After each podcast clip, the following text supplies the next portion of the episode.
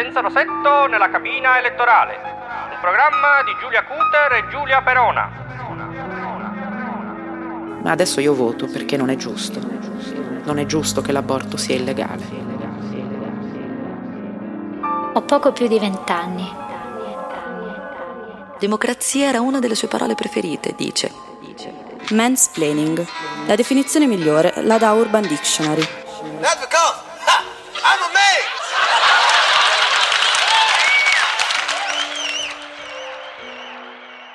Da quando ho smesso di avere 30 anni mi sono capitate alcune cose. Tutto quanto ha iniziato a precipitare. Niente da fare. Lei da grande voleva avere pinguini, non figli. Essere femministi significa soprattutto dare alle donne il diritto di scegliere, con o senza rossetto. Siamo Giulia e Giulia e questa è la nuova stagione di Senza Rossetto.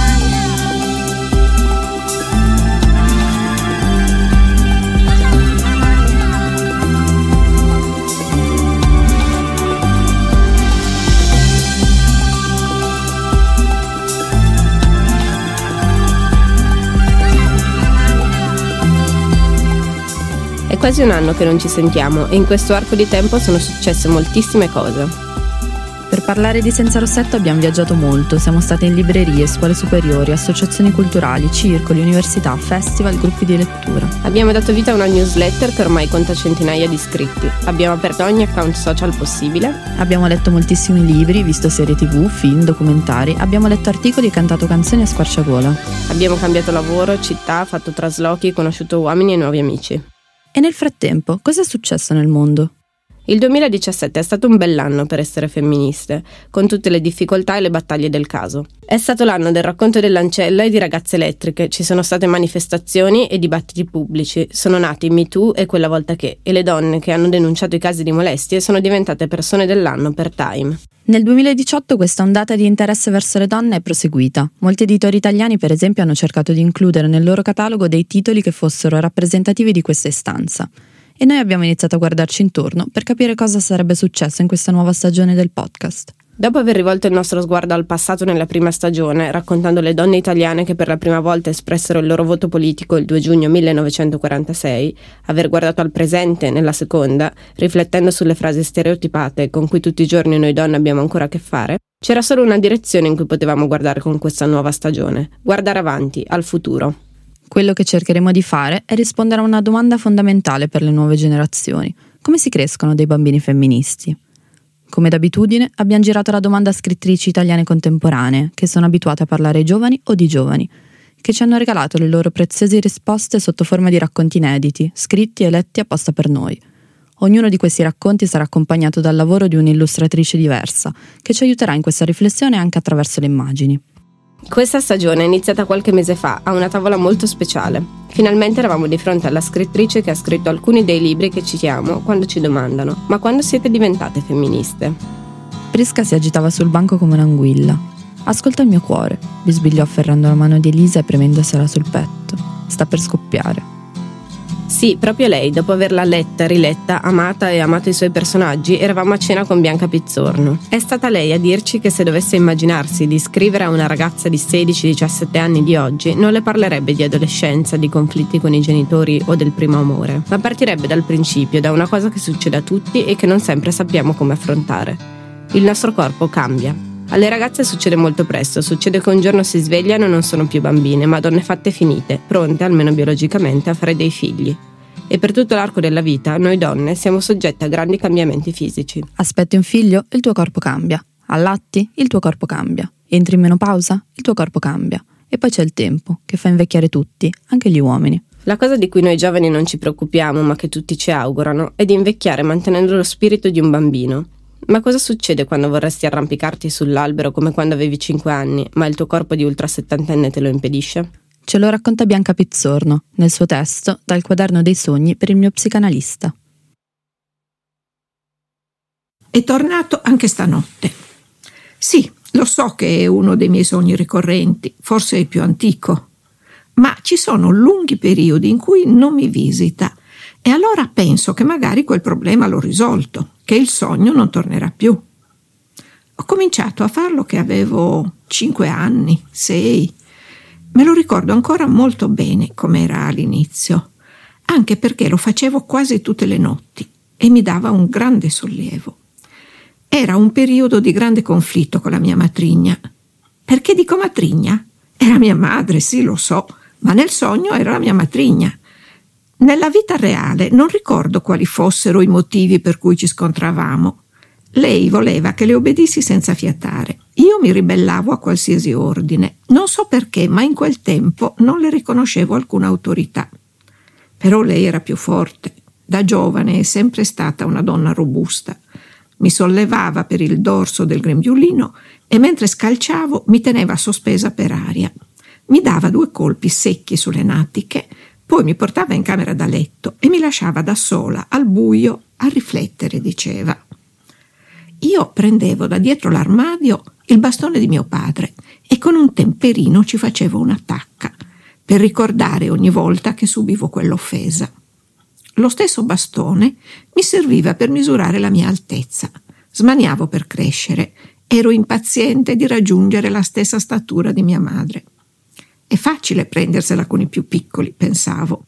Ma quando saremo grandi uguali ti sfiderò a duello e te le darò. Oh sì, te ne darò tante quante tu ne hai date a me, adesso che non posso difendermi. Fu allora che per la prima volta feci quel sogno. Ero in un bosco bellissimo e su un albero del bosco c'era una casa di tronchi e in questa casa di tronchi io vivevo con un'altra persona, una donna adulta. La sua presenza mi faceva sentire sicura. Sapevo che mi avrebbe difesa da ogni pericolo, specialmente dalla mia matrigna.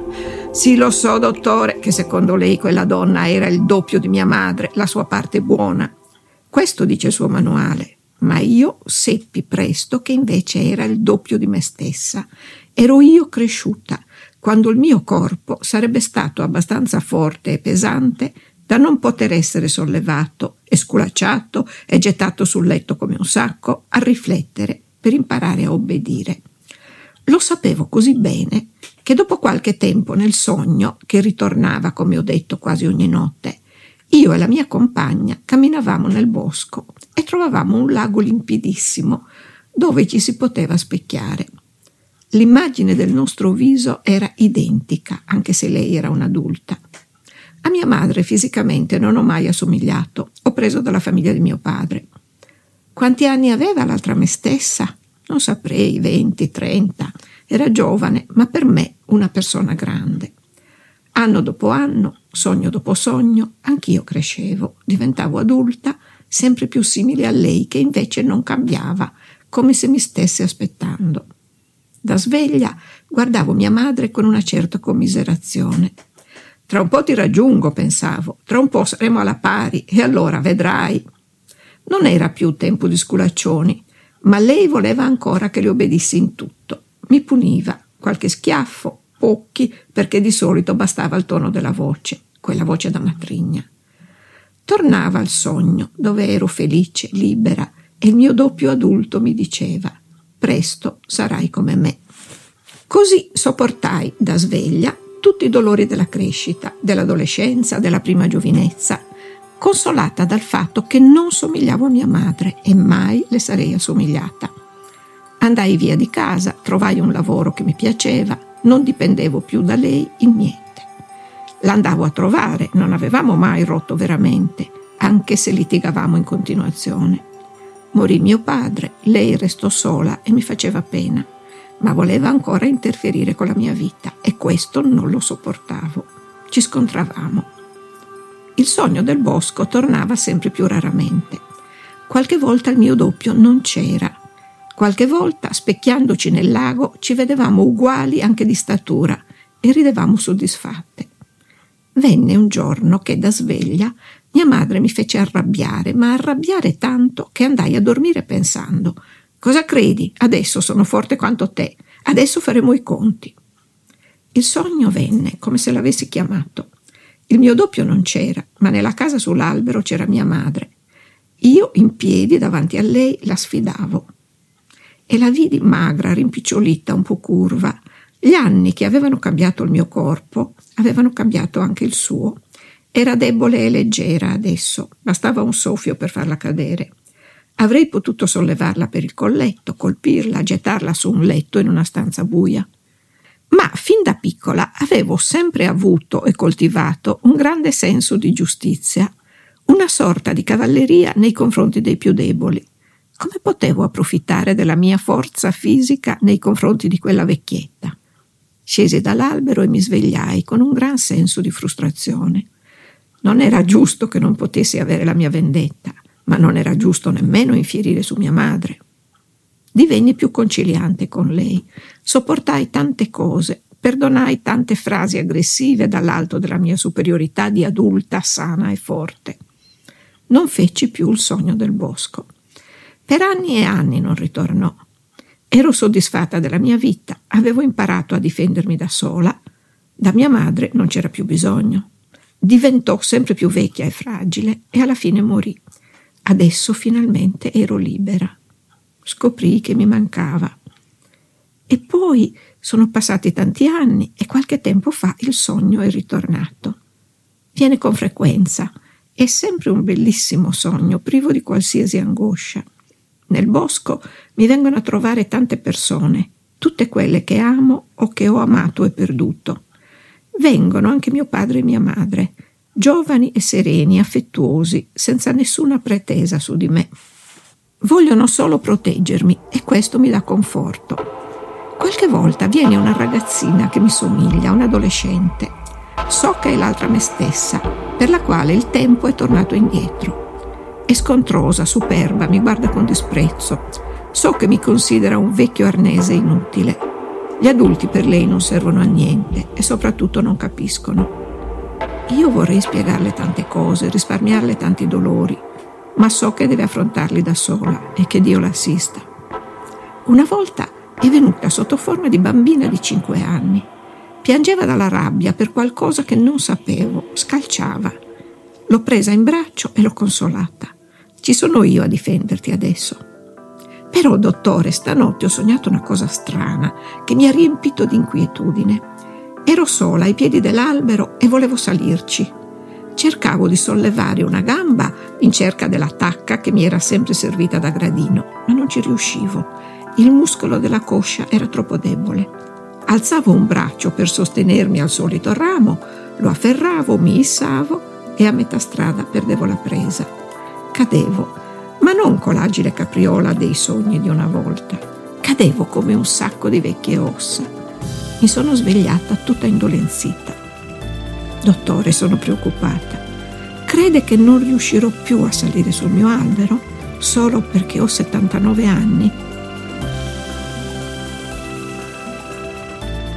Bianca Pizzorno è scrittrice, sceneggiatrice teatrale, cinematografica e televisiva, illustratrice, traduttrice, editor e paroliera. Dagli anni 70 a oggi ha scritto più di 50 opere di saggistica e di narrativa per bambini e adulti, che sono state pubblicate e lette in tutto il mondo. Senza Rossetto è prodotto da Querti. Il sito del network è querti.it, dove potete trovare questo e altri podcast. Questa puntata è disponibile anche su Spreaker e iTunes. Lasciateci i vostri commenti e delle votazioni a 5 stelle. Le musiche sono di Greg Dalla Voce, grazie a Studio Zinghi per le registrazioni e il montaggio. L'illustrazione che troverete insieme a questa puntata è di Giulia Sagramola, che ringraziamo. Ci trovate su Facebook, Twitter e Instagram, dove potete iscrivervi anche alla nostra newsletter che contiene interviste, approfondimenti, consigli di lettura e molto altro. Oppure scriveteci a senzarossetto.quarti.it. Se il nostro lavoro vi piace potete darci una mano o prenderci anche solo un caffè impostando una donazione ricorrente sul nostro profilo Patreon www.patreon.com slash senzarossetto o facendo una donazione libera sul nostro Paypal. Ci risentiamo qui fra due settimane.